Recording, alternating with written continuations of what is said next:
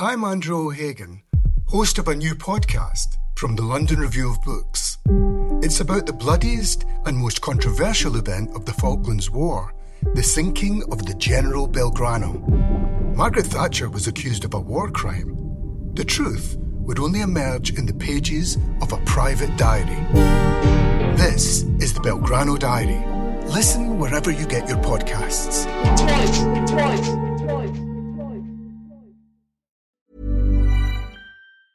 Quality sleep is essential. That's why the Sleep Number Smart Bed is designed for your ever evolving sleep needs. Need a bed that's firmer or softer on either side? Helps you sleep at a comfortable temperature? Sleep Number Smart Beds let you individualize your comfort so you sleep better together. JD Power ranks Sleep Number number 1 in customer satisfaction with mattresses purchased in-store. And now, save 50% on the Sleep Number limited edition Smart Bed for a limited time. For JD Power 2023 award information, visit jdpower.com/awards. Only at a Sleep Number store or sleepnumber.com.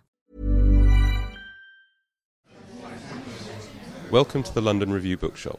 Benedict Anderson uh, was a friend, someone who I've known for a long, long time, and with whom I worked uh, at Verso on this particular book and the previous ones. It's always difficult to get Ben to change titles. Sometimes he would get a bit cross when we were doing the new version of Under Three Flags, and um, I wanted to call it Anarchism in the Colonial World, and he insisted on calling it The Age of Globalization. And we pleaded, saying there are a thousand and one books on globalization, and please, no, that's what it is if you're changing it from under three flags. So now we wish we'd left it at under three flags, but never mind. Um, it's um, Ben died uh, in Indonesia, which actually, you know, would have made him very happy. It was a country he loved greatly, a country to which he had devoted a large part of his personal and his uh, academic and scholarly life. A language he spoke very well, in fact, so well that he introduced one or two words to the language, which for an outsider was quite a remarkable achievement, and was hoping to write his first book in Bahasa, the language spoken in Indonesia and, and, and Malaya. He had started making notes. That was his great ambition to see whether uh, he could do it. And uh, he died and was loved in that country. And I remember visiting Indonesia a couple of years ago and if you said you knew Ben Anderson, in certain circles, this was like, you know, knowing God. I mean, he was really much, much loved uh, by ordinary people who had heard of him and who knew what he had done after the military dictatorship of 65, which led to the deaths of up to a million people. Let's leave it at that because the figures are dis- disputed. And Ben and some of his colleagues at Cornell exposed that coup d'etat uh, and what it had done, and this was not unknown in Indonesia. Uh, ben was also largely responsible, not on his own, of course, with others, in popularizing and making known the work of Indonesian writers, journalists, novelists, who were hardly ever known. And one of his last texts, not last, but you know, one of his last few texts was uh, on the Nobel Prize, how the Nobel Prize for Literature is awarded, the principles on which it's awarded. He'd done a country by country breakdown and a Cold War breakdown as well, so that during the Cold War, large numbers of Soviet dissidents got the prize, and it was regardless of the quality. And you had a, a slight flashback to that this year or last year when a Ukrainian uh, writer was suddenly given the prize uh, without any warning at all, and it, it, it took one back. And what angered Ben and all those who knew the works of this great Indonesian novelist, Pramoedya Ananta Toer, that he had never been awarded the prize. He had written his quartet of novels, the Buru Quartet, on the island of Buru, which was a prison island, a cruel, brutal island where prisoners were sent to die. They were sent there because they hoped they would die. And uh, uh, Toer kept them alive, kept their spirits going by telling them stories every night. It's not a, an exotic work like the Arabian Nights, but it was every night he would tell a story to the prisoners to keep up their morale. And these novels, banned in Indonesia, but some translated, according to Ben, translated very badly, uh, but nonetheless, uh, they were uh, circulated, and there was a lot of pressure on the Nobel Committee to give them the prize, but it was never given, uh, which is a disgrace, really, because he was a very fine novelist and, and lived, you know, till the late 80s, if my memory serves me right. And Ben was also incredibly supportive to young writers and novelists in that country. Eka Kurniawan, whose work has recently been published in English, really owes it all, or quite a lot of it, to Ben, uh, who sat down, translated some of his short stories, and made them available to a much, much larger uh, uh, world. And Eka's work is now being praised, talked about everywhere, etc., etc. And he says Ben made me because without I, I write in Bahasa how else would my work have been known? Um, so he's, he will be greatly missed, not just by us who knew him, were privileged to know him, but by large numbers of Indonesians, including many who had heard of him but had never met him. Uh, and he died there, was buried with great love. Descriptions I've received of the ceremony are very moving, and that's what he would have liked. Um, today, obviously, um, Tim and Laleh will speak about various aspects of Ben's work in his life, just to give you a tiny bit of history of his best known work, the uh, Imagined Communities, which, as Tim wrote in the London Review of Books, the two, the two words never put together have now become sort of so well known and it really drove Ben mad as well. I think he referred to it, you know, as it's become a banality, this thing. And Rand, but that's what sometimes happens when you produce work like that. Initially, just so that you know, the uh, uh, academic in Manchester called Theodore Shanin was preparing a set of essays on nationalism and he was hoping that the first essay would be by Tom Nairn, and then Ben and others had been commissioned. Ben, being meticulous in these matters, often, uh, especially where academic or deadlines uh, uh, connected with publishing houses were concerned, produced his essay. It was called Imagine Communities. It was a shorter version of the book. And Tom Nairn uh, was lazy and never sent his essay. And when Tom didn't send his essay, Theodore Shanin went into a sulk and said, oh, well, I can't be bothered to do the book, which in the end turned out very well for us at Verso, because we, um, Imagine Communities was read by the editorial board, discussed endlessly, notes were sent, notes were exchanged, Francis Mulhern was one of the editors involved in its editing. Uh, Ben's uh, younger brother uh, Perry got into the act, sent Ben very long notes, and gradually a small essay became a larger book. And even then, when we published the book, naturally, we had no idea what its impact would be or how it would sell. How could we, you know? Uh, and it has been selling consistently since 1983 when it was published and has uh, become one of the backlist bestsellers of uh, Verso, to which Ben tended to give uh, all his uh, books. I think one or two slipped us. I'm not still not quite sure why, but there is uh, a treasure.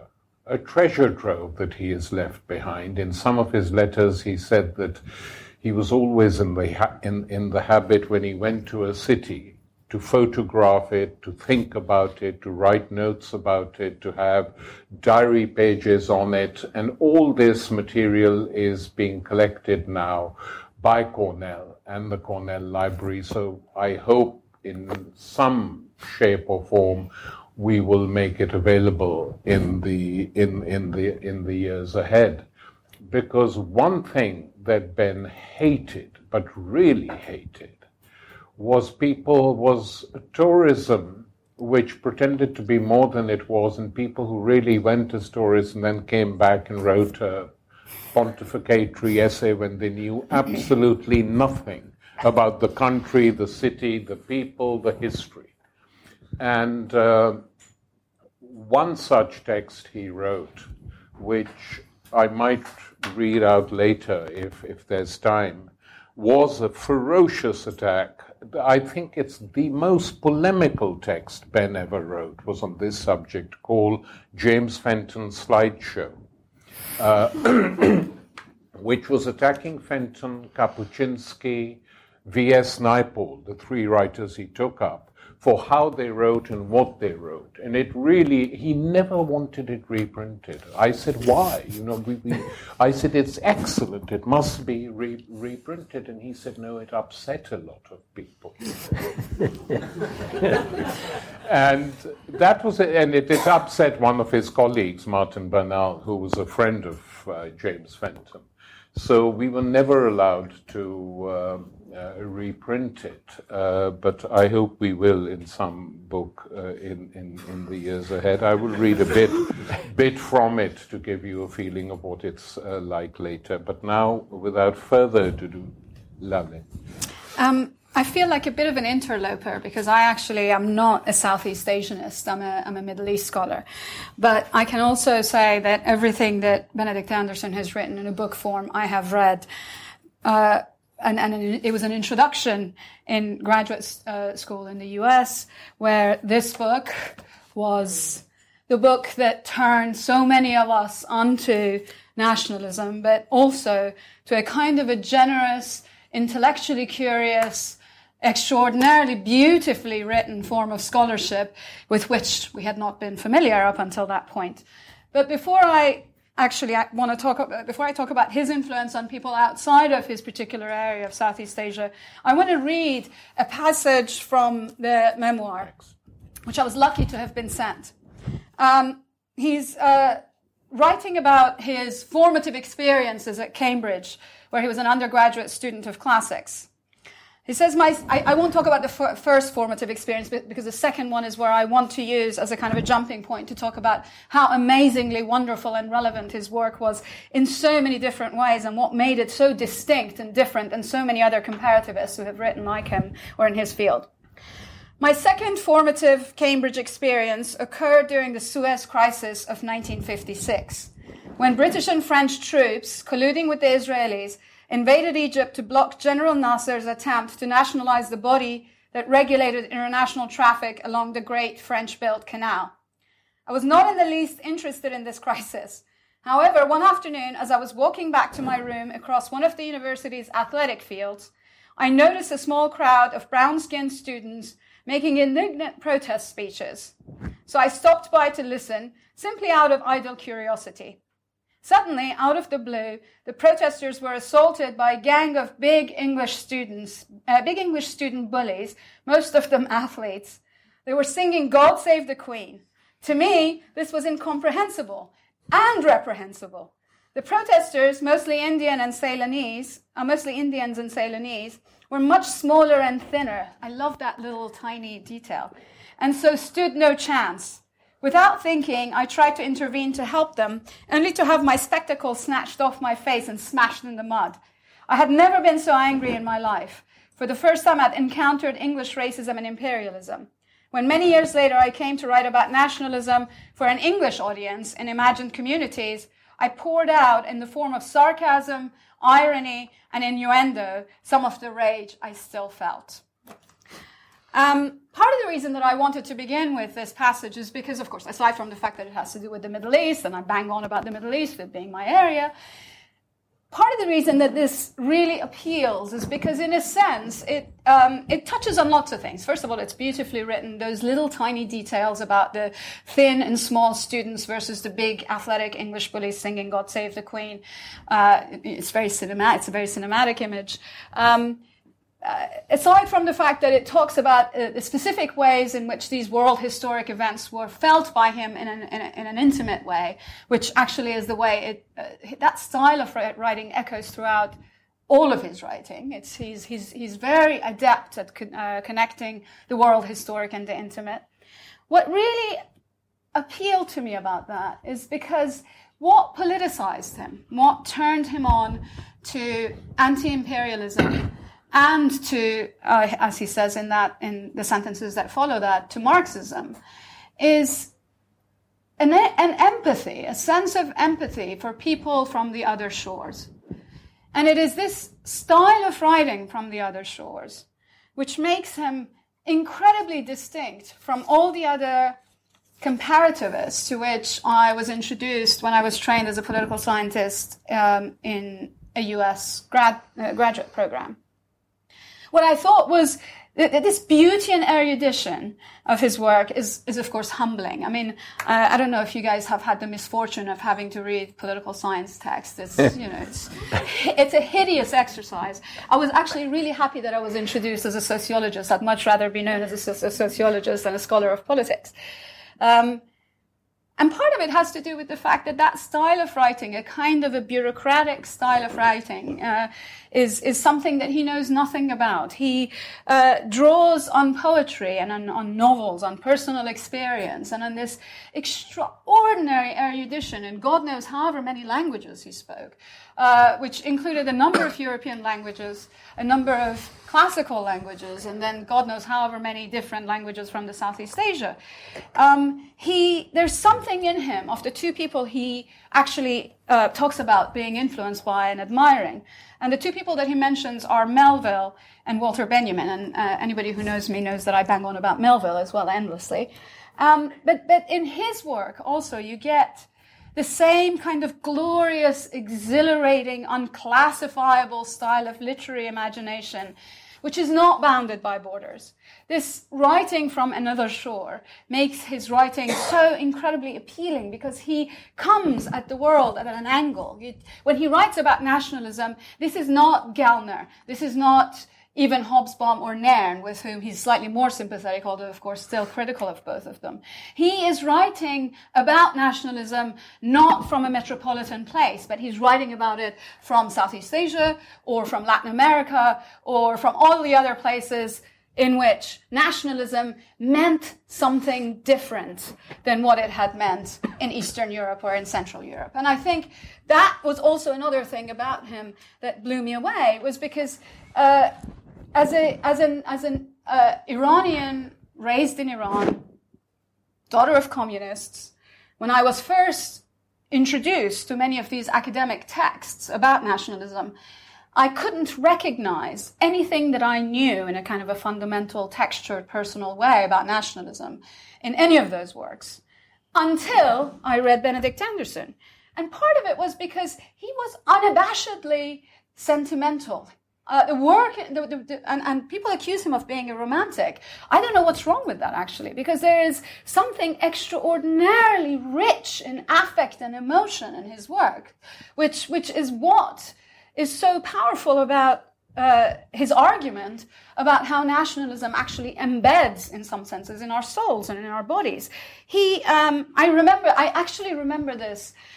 Um, like it was i was a very nerdy student so i was very affected by reading texts. But i remember reading as a grad student this sentence on uh, page 10 of my graduate copy of imagined communities. Um, he says um, The extraordinary survival over thousands of years of Buddhism, Christianity, or Islam in dozens of different social formations attests to their imaginative response to the overwhelming burden of human suffering, disease, mutilation, grief, age, and death. Why was I born blind? Why is my best friend paralyzed? Why is my daughter retarded? The religion attempts to explain. The great weakness of all evolutionary progressive styles of thought, not excluding Marxism, is that such questions are answered with impatient silence. And then he goes on, and his footnotes, there's another per- person whose footnotes I always read, actually, sometimes before the text, and that's Karl Marx in Capital. But his footnotes are absolutely wonderful as well. And in his footnotes, he says that we fail to explain the abyss between protons and proletariat. And I, I, he's hilarious and wonderful and brilliant. And, and, and he's trying to explain why is it that religion is displaced by nationalism in these particular ways. And he appeals to these incredibly intimate, affective questions, which I thought was extraordinary. Of course, at that stage, I hadn't read a lot of for example, feminist writing about affect. So this came to me as a complete shock, as a body blow. And I think it completely changed the course of my academic scholarly life. I think without him, I wouldn't be who I am today. I wouldn't have written my first book about forms of nationalism. I wouldn't have done any of the things I've done. So in some senses, Anderson uh, was extraordinarily life-changing for me. But the second book of his that I really loved also was Under Three Flags, which is now renamed Globalization and something something. Um, you know, there's actually a good strategy to rename it because I went I when I went um, to look at his books, I saw that and I thought, shit, there's a book of his I haven't bought, and I was about to buy it, and then I realized that it was just renamed Under Three Flags. Um, actually, I love that book as well, and if you haven't read it. Uh, he says that he intentionally structured it like a serial novel. So you go from chapter to chapter, and each chapter is a bit like uh, an installment of a serial novel. And that's absolutely true. It's a story that follows a number of anarchists uh, from their homes in uh, Southeast Asia across the globe, from in the Philippines across the globe. And, and it's an extraordinary story, and he tells it very self consciously in ways that find echoes or resonances in, in our age of transnational violence. Uh, I remember that he gave a talk at SOAS where I teach. Uh, shortly after September, uh, it was probably after 2004 because that's when I started there. Um, which ended up becoming the preface of the book, in which he very consciously spoke about anarchist forms of violence and the responses to them. Uh, in at the end of the 19th century, the beginning of the 20th century, as a way to understand the forms of transnational violence happening in our time. And I think that in that sense, his ability to muster a vast archive of material to touch on an enormous body of liter- literary work in order to be able to tell a transnational history, transcontinental history of anarchism and the violent responses to it is also something that I think m- many of us scholars would love to do, and none of us have that ability or the style to do it. And, and so, I, if you haven't read that, that's also another book of his which is life changing, actually, certainly. So it, it was for me. Tim. Um, well, uh, what I've done over the last couple of days is, you know, uh, rather predictably going back to Imagine Communities and reading it again um, and thinking about why it has the kind of hold on us that it does. It certainly has a hold on me. I mean, reading it again, I think, makes me. Uh, makes me think it, it's even more extraordinary and wonderful and productive. Um, and there are various various things one can say about it. Maybe some of them will come up in discussion, but let me just uh, say a couple of things here. Um, well, first of all, um, the title. The title is wonderful. it may have been. It may have become a banality. He may have been worried about it, uh, but it's it's a wonderful title um, because it launches one immediately into the question uh, well, I wonder if there are any non imagined communities, real communities. Uh, what do we mean by community? How do human beings make themselves a world, uh, a, a, set of commonalities that they are, uh, that they believe they truly belong to, and that they treasure, and that they're, as, as, as Anderson says right at the beginning, they're willing to die for. They're, they're, they are indeed also willing to kill for, but many, many more have died for the nation than have killed for the nation. And uh, somehow or other, a kind of uh, a sociology or a, an account of the human condition that doesn't somehow or other face that. Uh, the extraordinary power of the idea of nation to command loyalty, sacrifice, devotion uh, to death um, is, is a challenge uh, that you know, faces us. Um, the way I think Benedict Anderson tackles it is, is, is very moving. It's, um, it, it, it's full of an inimitable mixture of sympathy and skepticism. And, you know, he struggles with himself, I think, through the 200 pages to try and uh, reach a balance between uh, fully admitting and sort of uh, finding form for the magic and the intensity of the idea of a nation, um, but also uh, keeping an awareness all the way through of the danger of this magic.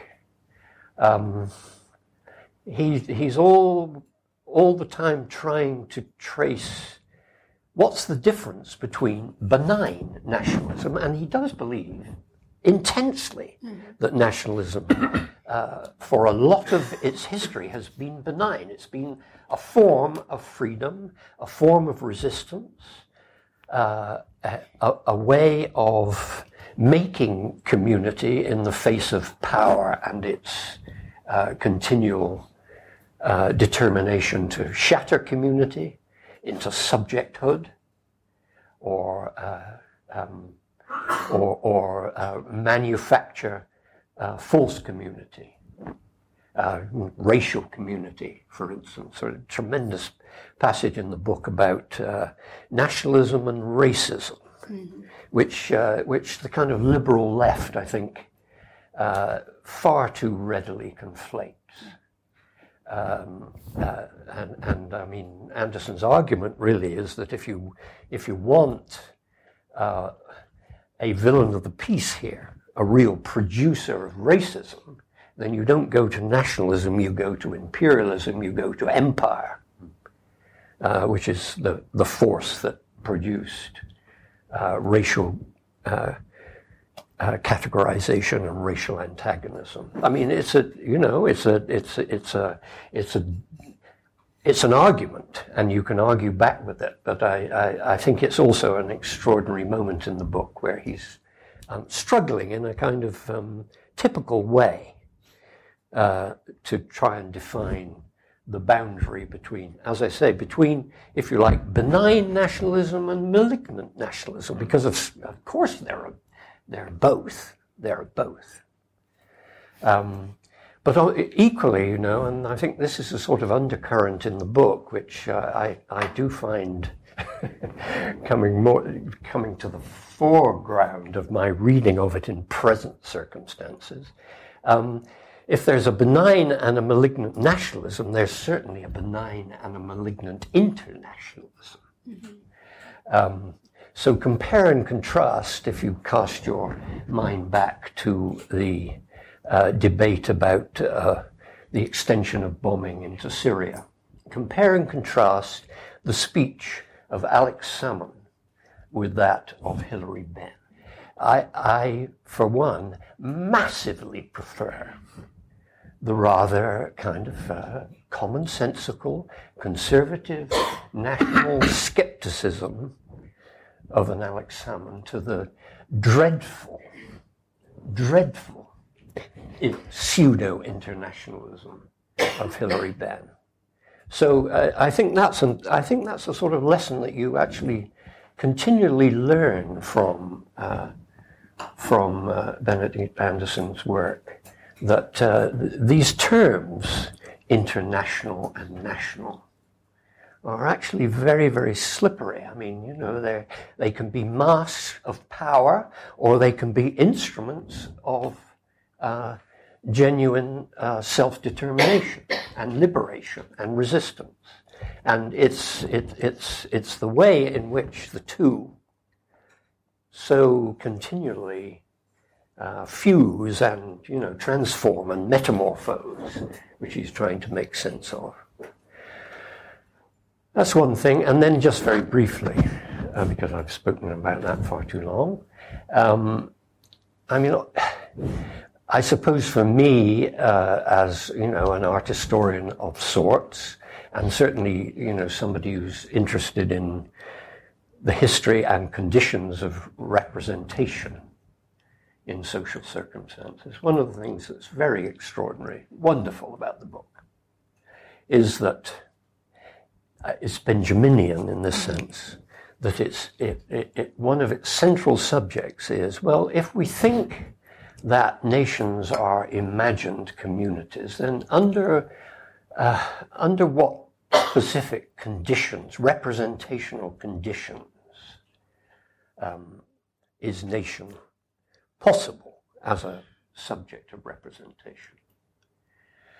Um, and uh, the whole uh, discussion towards the beginning of the book about the role of what uh, Anderson calls print capitalism, mm.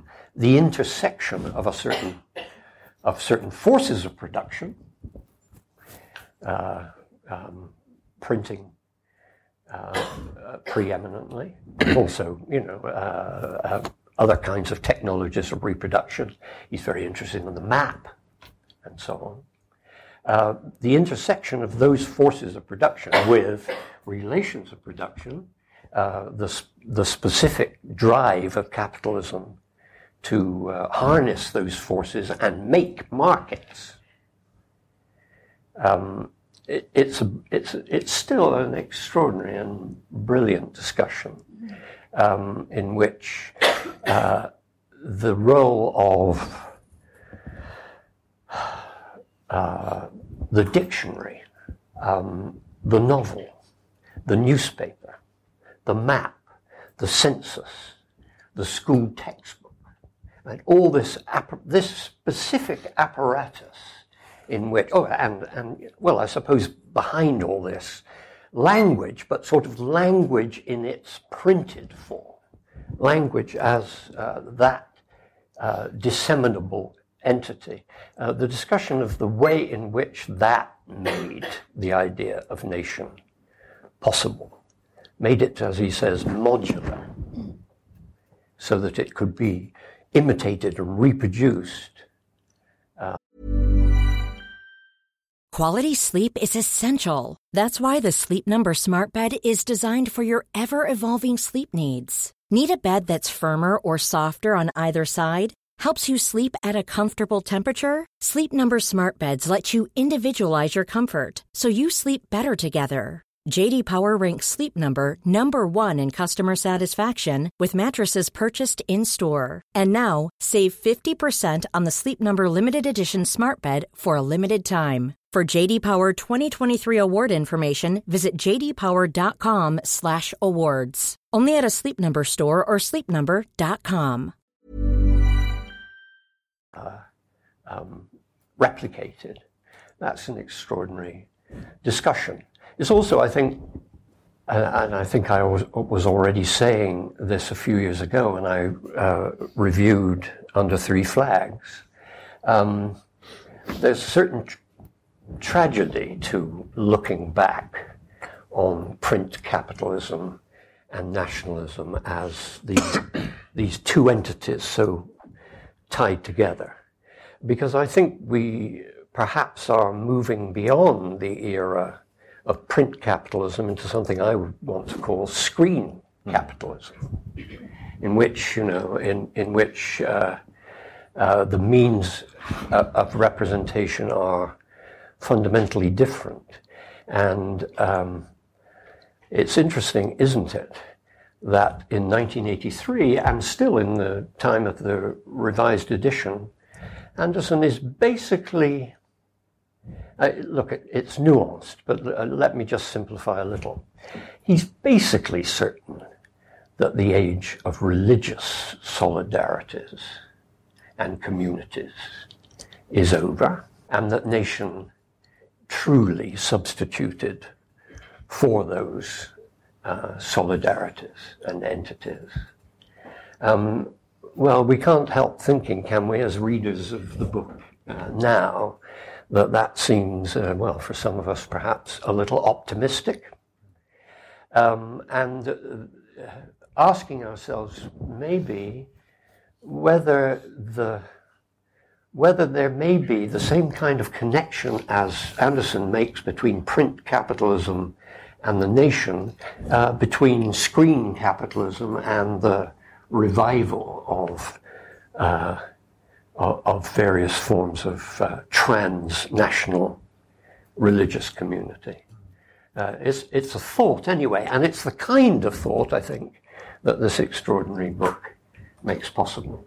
Thank you, Tim. That is, in fact, a very fertile thought, actually, because whenever, you, I mean, it's quite interesting uh, if you look at the principal way in which some of the jihadi groups communicate today. It's the mobile phone, less so now because they can be targeted, uh, and it's the computer. Yeah. You know, yeah. very rapidly uh, the message can get. I mean, the speed in itself is something no previous form of communication could compete with. And also the kind of uh, the illusion or reality, but anyway, certainly uh, the experience of an immediate individual communication. Hmm. Um, I do have to say, I did read your review and preparing for this, Tim. And actually, that bit jumped out at me because I remember you writing that um, the nation has been replaced by the Ummah. But I was looking at some of the examples you gave, and you hmm. gave Hezbollah, for example, as an example, yeah. which to me is actually a nationalist, it's a, it's a Lebanese group yeah. that uses a kind of a transnational discourse as, as one that um, uh, uh, uses to mobilize. Even ISIS, uh, despite like it's uh, the jihadis, despite thousands of international recruits, it is ultimately a group of Iraqi and Syrian origin. Yeah. And, and, many of these sort of supported, supposedly supranational groups speak in English or Arabic to each other, more often English than Arabic. And, uh, and, and they're very territorially based. So yeah. they, they, whether consciously or not, still echo the national form in, in ways that makes me wonder to what extent, in some senses, the comparison here shouldn't be with so much with the nationalists yeah. as it could be with the transnational anarchists who mobilize nationalism, for example, in their cause. Yeah. Hezbollah, I wouldn't describe as anarchists. I mean, you know. No, no, no. I wouldn't say they're oh. anarchists, but I'm saying as in their methods and movements, in the ways in which they organize, in their uh, the, the, the, the anarchist this, uh, movements that he describes in Under Three Flags. Yes. Uh, sound to me quite more similar yeah. in this case. It's just that there's a difference, I think. Not we shouldn't get into this now, but between ISIS or Al Qaeda, two of the sort of big groups and Hezbollah, which, despite its religious ideology, a is a more traditional national liberation group, in a way. But the, the other point I, I, wanted to say and should have stressed that the origins of this book are uh, a, a, life beyond boundaries uh, is quite interesting. Ben didn't want it published in English for many years because he's, he wasn't convinced that it was good enough, uh, and he'd done it in a hurry uh, for his uh, Japanese uh, fans, students, colleagues. Uh, his books did very well in Japan, all his books, and questions began to be asked within the Japanese Academy who the hell is this guy? And so the uh, scholars in Japan he worked with said, Could you do us a huge favor and just write us a short account of who you are and where you come from and what made you uh, what you have become. And that's when he, he sat down and uh, wrote this book. And for years we've been trying to persuade him to let us do it in English. And uh, finally, uh, he, he uh, Perry, his younger brother, uh, really put pressure and said, "You must do it. It's crazy not to." And he agreed, and then revised it and improved it. But that is the origins of the book. We've got a bit of time before we go to questions, so I, I'll just read to you this piece, which you won't find the style of this well, no, the style is very good, but it's very different. It's very sharp and polemical, which, you know, Ben is more relaxed when he writes. But this is why um, it, it, will just give you a slightly different uh, picture of him, that when he wanted to, he could be very sharp and uh, polemical indeed. Political tourists come in three types, two of them quite traditional, one suggestively new. On the one hand, there are all those people who see in dramatic political developments in someone else's country a hopeful or hellish vision of the future of their own. Since they set off knowing what they want to find, they rarely stay longer than is necessary to bring back the illustrative evidence, what one might generically call the slides, for their political prognoses all the more so if their travel expenses have been paid for by the foreign country's regime or by well heeled sponsors back home. What is characteristic of their slides is an often touching humility. There may be photos or vignettes of the tourists being received by Mussolini, Stalin, uh, Nasser, or Nehru, but their inclusion serves mainly to persuade the reader viewer that he or she is getting genuine first hand testimony. The important thing is that hopeful, fearful future. The second type, which, however, is not always easy to distinguish from the first, is the usually intellectual celebrity. Such people do not have to worry about genuine first hand testimony, since the celebrity is, with luck, much better known than the politics with which he or she is holidaying. If the first type hopes to show himself in the shadow of great events, the second expects to show events in the great shadow of himself. For these purposes, the best events are those which, by, art, by artful chiaroscuro, uh, contrast the tourist as violently as possible with the political landscape. Since the real interest is the celebrity, it is no surprise that these holidays are usually paid for by publishers or television companies. the contemporary doyen of this form of tourism is undoubtedly V.S. Naipaul, who loudly proclaims all that nice Englishmen now feel ashamed, to say about the Third World, even when they think it. it is not that Naipaul does not have views about politics, but rather there is an instructively photogenic touch to his itineraries. Buenos Aires, not Caracas. Kinshasa, not Maputo. Kuala Lumpur, not Algiers, show in sharp dyspeptic relief the civilized clubman against a backdrop of Oriental savagery. Self, against the backdrop of Oriental savagery, self delusion, fanaticism, and stupidity. The choice of locations for Naipaul slideshows, slideshows is politically random, except that they must be third, not first or second world, but they are always shrewdly aesthetic. After all, would anyone buy Naipaul on Belgium or Bulgaria? what year was this written? 1986. The third type of political tourist has neither ideological nor aesthetic objectives in mind. He has no message to bring home and no grandiose persona for sale. He is a creature of the media, and his travels to exotic politics are aimed at the acquisition of slides which will be saleable on the mass market for the vicarious frissons they offer to consumers. This kind of Jacques Cousteau neither brings back messages from the sharks and killer whales, nor, nor poses ironically at their expense. He aims to show you what it feels like to pat a barracuda on its behind. With always this humble democratic touch, you too could have had this type of holiday if you'd bought the right tickets. But there you were, as the Observer advised, in Corfu or Bangkok and had had the guts and had, didn't have the guts to walk alone at night in the Kasbah. The past master of this third type of tourism is Richard Kapuscinski. If you Ouch. want to feel how it was when Ethiopia, Iran, or El Salvador went up or down, Kapuscinski definitely prefers down, in flames, the Pole will brilliantly convey it. In his diverting editorial to Granta, William Burford rightly observed that Kapuscinski has spent most of his adult life looking for national disasters.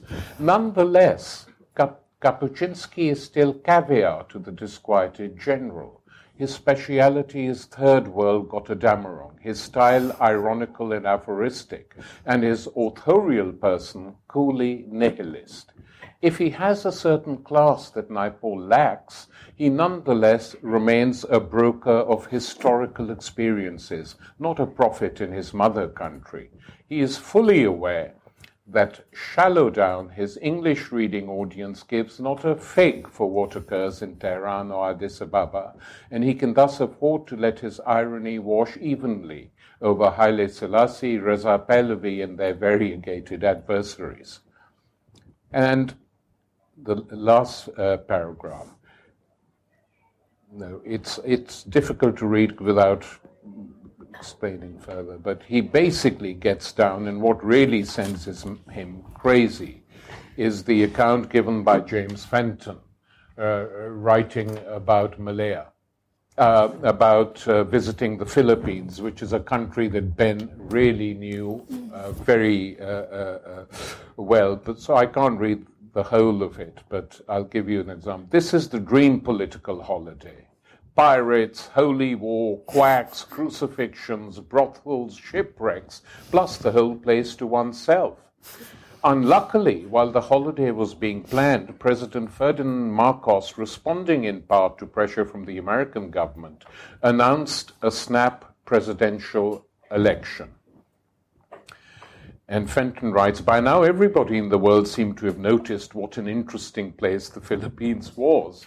There would be a massive press corps running after it every politician and diplomat. There would be a deluge of background articles in the press.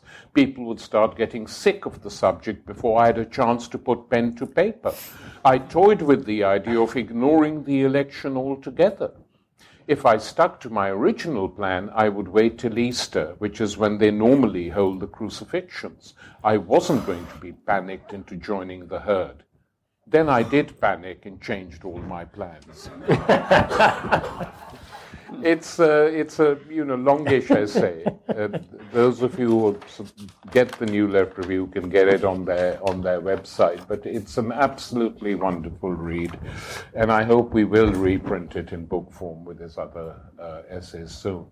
So, questions, comments, whatever. Is this on? Yes. Yeah. It, it seems necessary after that reading. Is any room made for the possibility of journalists and so on who might go to a country out of genuine intellectual curiosity and high moral purpose. yes, I mean he is a you know knows quite a few journalists who do that and admires them greatly. Uh, you know what angers him is the sort of celebrity uh, side of it, and he sort of argues that in most cases the celebrities who go come back with very superficial Whereas a journalist who knows the country, he or she has been based in that country for years, knows its history, talks to ordinary people, not simply uh, the governments, is uh, someone Ben, you know, people like that Ben knew and helped a great deal, actually. can I also say something about that? In everything that he has written, he has required the reader to suspend their own judgments before they actually understand a place or understand the argument that he's making about a place. And I think that that requirement, which also comes across in his work, that what I, I, I think I called empathy, it, it is what he would require. And I think that you see it in the ways in which he writes about people. I read a whole lot of the reviews he'd written for the New Left Review, um, sorry, for both NLR and the LRB. And, and it is interesting that even if he disagrees with somebody, but finds them writing sympathetically and with that suspended judgment, he's much more generous to them than he would be in that instance. And I think that that's the difference, really, is that sense of empathy and suspension of one's own prejudged assessments of a place, adjudication of a place. Um, just when Laleh mentioned the footnotes, something came to mind, and I remember reading also as a grad student, and uh, there's a footnote where he thanks uh, Houchang Chehabi, who's a scholar of Iran. He explicitly mentions this, um, uh, this anecdote which mentioned where the Shah takes soil from Iran when he's leaving, when he's basically been when, when he flees Iran, where the revolution is basically like, taking place. He takes some soil from Iran with him on the plane as he's leaving to Panama, or wherever it is. And he actually thanks Houchang Chehabi, who must have been a graduate student at that point in Princeton or something. So I thought amazing sort of humility. I mean, for a scholar of that kind of caliber to thank a grad student, I mean, just quite remarkable. I can't imagine that today or happening very often. Um, the question was, I read about half of the memoir. I, I, couldn't put it down, but I had to get to things, unfortunately. But um, I was really fascinated by the relationship between the two, these two quite remarkable brothers, and um, whether someone could elaborate on that and how they interacted and engaged and how they shaped one another's intellectual development. Because for me, that's quite personal. It's quite fascinating. well, Tariq knows very well. Uh, I think that you know, uh, Perry. I mean, I'm I'm going to say something on this, but just so that you know, I think Perry is working on a long essay on Ben and uh, both as an intellectual and as a brother. And so we will probably, you know, it hasn't been written as yet. He is working on it, and we will publish it over the next four or five months, and that will be the most authoritative account, if perhaps partial. Uh, Ben, we will never know Ben's own view of In that. In which sense but, of the word? Partial. well, I mean, you know, uh, it, it obviously something that couldn't be done uh, when Ben mm. was alive, though it would have been nice to have had, had an exchange. But uh, Ben writes, if you read what Ben writes, both in Imagined Communities and some of his other books, that he got an enormous amount of help from Perry on not on what pol- political line he should adopt or anything like that, but Perry had this, uh, has this ability, not just with Ben, but with many other writers too, who write for the New Left Review and Verso, to suggest books and additional essays which would actually strengthen that their argument, even if he doesn't agree with it. And he's very generous like that. And of course, with Ben, he was even more concerned uh, uh, to do that. So the relationship uh, intellectually uh, was uh, a close one, and uh, you know they went in different directions. Ben went to Asia. Indonesia became the country he studied till the coup d'état, but he still kept on uh, with that country. Perry was very interested. His first texts were published long before he became editor of the New Left Review, under Edward Thompson's editorship or Stuart Hall's, I can't now remember. Perry published two essays on Portugal. And that interest in Portugal, knowing the language, then took him to Brazil of which he still writes, as LRB readers uh, will know. And he too had to leave Brazil in 1964 when there was a coup. Uh, so it's sort of an interesting symmetry there in, in their lives. And of course, they were very different, as Ben carries on saying right till the end. Well, Perry was the political one, which is certainly true the, when they were younger But I think Ben did become very political in his own right and in his own unique way of uh, looking at things. And one shouldn't imagine that because their politics is different, their interests in some cases are different, that Ben wasn't political. In my opinion, he was very political. Uh, and he describes in this book how he, he, he became that. So I think, in, by and large, it was a very fraternal and uh, collaborative uh, relationship, which is not always the case with brothers, as we've noticed with the Miliband's in this country. and as we notice with others, and there is a sort of Sicilian phrase, fratelli coltelli, brothers' knives. But that doesn't apply in this case, one is very pleased to say, but uh, you, you, will be able to read the Perry's version of this relationship, intellectual and personal, I hope so. I was thinking a bit about this in the last few days. Um, uh, you know, I, I know Perry a little, and I, I don't didn't know Benedict. Um, but I think it's um, they're they're a fascinating British case, uh, and I think that in with both of them, I think their special situation um, is a clue to uh, part of their strength. I mean. Uh, those of you who uh, read a few years ago, very extraordinary, wonderful um, long memoir that uh, Perry wrote about the childhood in China uh, will remember um, that they grew up, right, as uh, the sons of uh, a, a, very formidable servant of empire, uh, running, right, I, I'll probably get the technical details wrong, but sort of running essentially a kind of uh, parallel state uh, uh, called called the customs union or the custom right? But i mean it was immensely powerful part of uh, british imperialism yeah um, so and i think that's very important that um, this that they're both profoundly english uh, and they you know they're they're part of a certain uh, privileged England. Absolutely no doubt about that, right? Educationally and otherwise, class wise.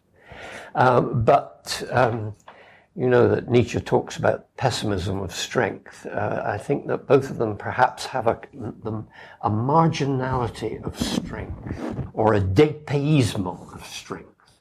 That, they, that, that their English coexists with an absolutely confident non-belonging, mm-hmm. um, uh, you know, or a multiple belonging.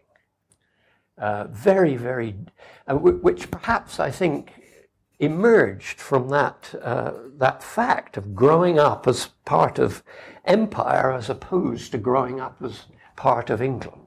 But you mustn't forget, I, uh, you know, Tim, that Ireland played a very important part in their upbringing okay. too. Very important, much more so than you would uh, imagine. And in that piece you were referring to, uh, Perry's only uh, piece about his family. By the way, Ben wrote a very wonderful piece too, which is not in this book. It was written for an Irish uh, magazine and again, Ben's obstinacy was such when I suggested that maybe that should uh, go in this book. He yes. said no, uh, but it will be. We will. We will print it. yeah. It was, uh, you know, in in terms of that was the way uh, uh, he saw it, and for both of them, for uh, uh the the Irish was very important, and uh, Perry's, uh, you know, one side of the family, the Irish side of the family, were quite clear about their politics despite their Protestant background. Mm. They were very strongly for Irish independence, sympathetic to Sinn Féin, uh, and great admirers. Uh, Perry's father, Perry once told me, was a great admirer uh, of Parnell. Yes. Yeah. The, yeah. victimized Irish leader. Uh, who, you know, interestingly, James Joyce was too. Yes. And James Joyce talks about his father absolutely adoring Father Well, I mean, this is very much, this is a deep part of uh, the British left, isn't it? The, the, the fact that certain key figures uh, grow up in an atmosphere of liberal empire, right? You know, critical empire. Uh, but their experience is of empire. Um, I, I actually think that's a key to the strength. You know, I mean, there's an extraordinary moment, very, very touching moment in uh, Imagine Communities. Maybe I'll even read it to you because it's just so extraordinary. I think it's here. Yes. Listen to Thomas Browne, encompassing in a pair of sentences the length and breadth of man's history. And then he quotes Even the old ambitions had the advantage of ours in the attempts of their vainglories, who acting early and before the probable meridian of time have by this time found great accomplishments of their designs, whereby the ancient heroes have already outlasted their monuments and mechanical preservations. And he quotes a couple more sentences. Then he says, here, ancient Egypt, Greece, and Judea are united with the Holy Roman Empire, but their unification across thousands of years and thousands of miles is accomplished within the particularity of Browne's 17th century English prose. The passage can, of course, up to a point be translated, but the eerie splendor of, prob- of probable meridian of time, mechanical preservations, such mummies unto our memories, and two Methuselahs of Hector can bring goose flesh to the napes only of English readers. wow. Now, that's, I think there's something quite extraordinary and wonderful about the coexistence in this man of an absolutely unabashed reverence for the English language and his identification with it, his love of it, uh, and seeing, see, uh, with no guilt whatsoever, because at the same time he, he belongs profoundly, passionately in other worlds. Um, I think that I hope his brother won't uh, won't um, think I'm, uh, you know, uh, uh, trespassing on th- things said in private. If I, I think this is okay. When I talked to him a few months ago, a few weeks ago in in LA, uh, Perry was saying that when he went to the funeral in Indonesia, he was absolutely astonished by how little he really understood of the deep implanting of his brother in this society and the extraordinary reverence in which uh, he was held. Uh, and, you know, the multiple kind of connections with this world that uh, Perry was plunged into. And it's, I think it's, that's extraordinary and wonderful, right? The sort of, you know, the absolute, I think that also, come, in my view, comes back to this uh, privileged and unique upbringing, right, which sort of enabled these two characters to sort of move with such confidence between different worlds. Um, I'm struggling to uh, phrase as a question something that is really an observation. Um, and that is that uh, Imagine Communities uh, spoke to us in South Africa very strongly. I'm a social anthropologist and I was teaching at the University of Cape Town through the 1980s uh, and all those uh, struggles against the apartheid state, but then also the uh, flaring up of um, a Zulu nationalism, it was called at the time, because people didn't want to use the word tribalism, and neither did we as anthropologists, but we wanted to be able to say something about uh, the importance of these communities, these community thinking, these imagined communities to the people who were inside them. But without endorsing them and saying, you know, that um, these are uh, important, these should be important influences on the way that the country develops because we were passionately on the side of the ANC as it was at that time and wanting uh, a kind of unified country in which these tribal affiliations would have less uh, salience, but without undermining them, if you see what it was. So it was a very difficult balance that we, and we found that Imagined Communities was a wonderful book in trying to think about that uh, problem. So I don't know if you'd agree that it has wider implications than, than nationalism as sort of a country, a country's feeling about itself, but can also apply to much smaller groups of people thinking about themselves. Yeah.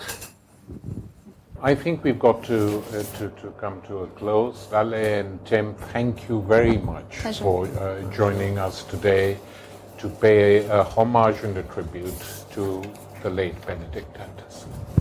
And thank you, Tarek.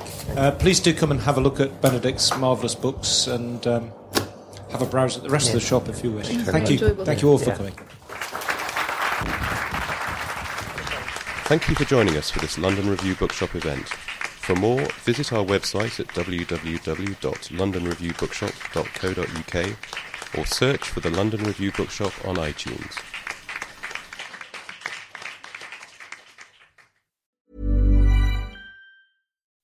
When you make decisions for your company, you look for the no-brainers. If you have a lot of mailing to do, stamps.com is the ultimate no-brainer. Use the stamps.com mobile app to mail everything you need to keep your business running with up to 89% off USPS and UPS. Make the same no-brainer decision as over 1 million other businesses with stamps.com. Use code PROGRAM for a special offer. That's stamps.com, code PROGRAM.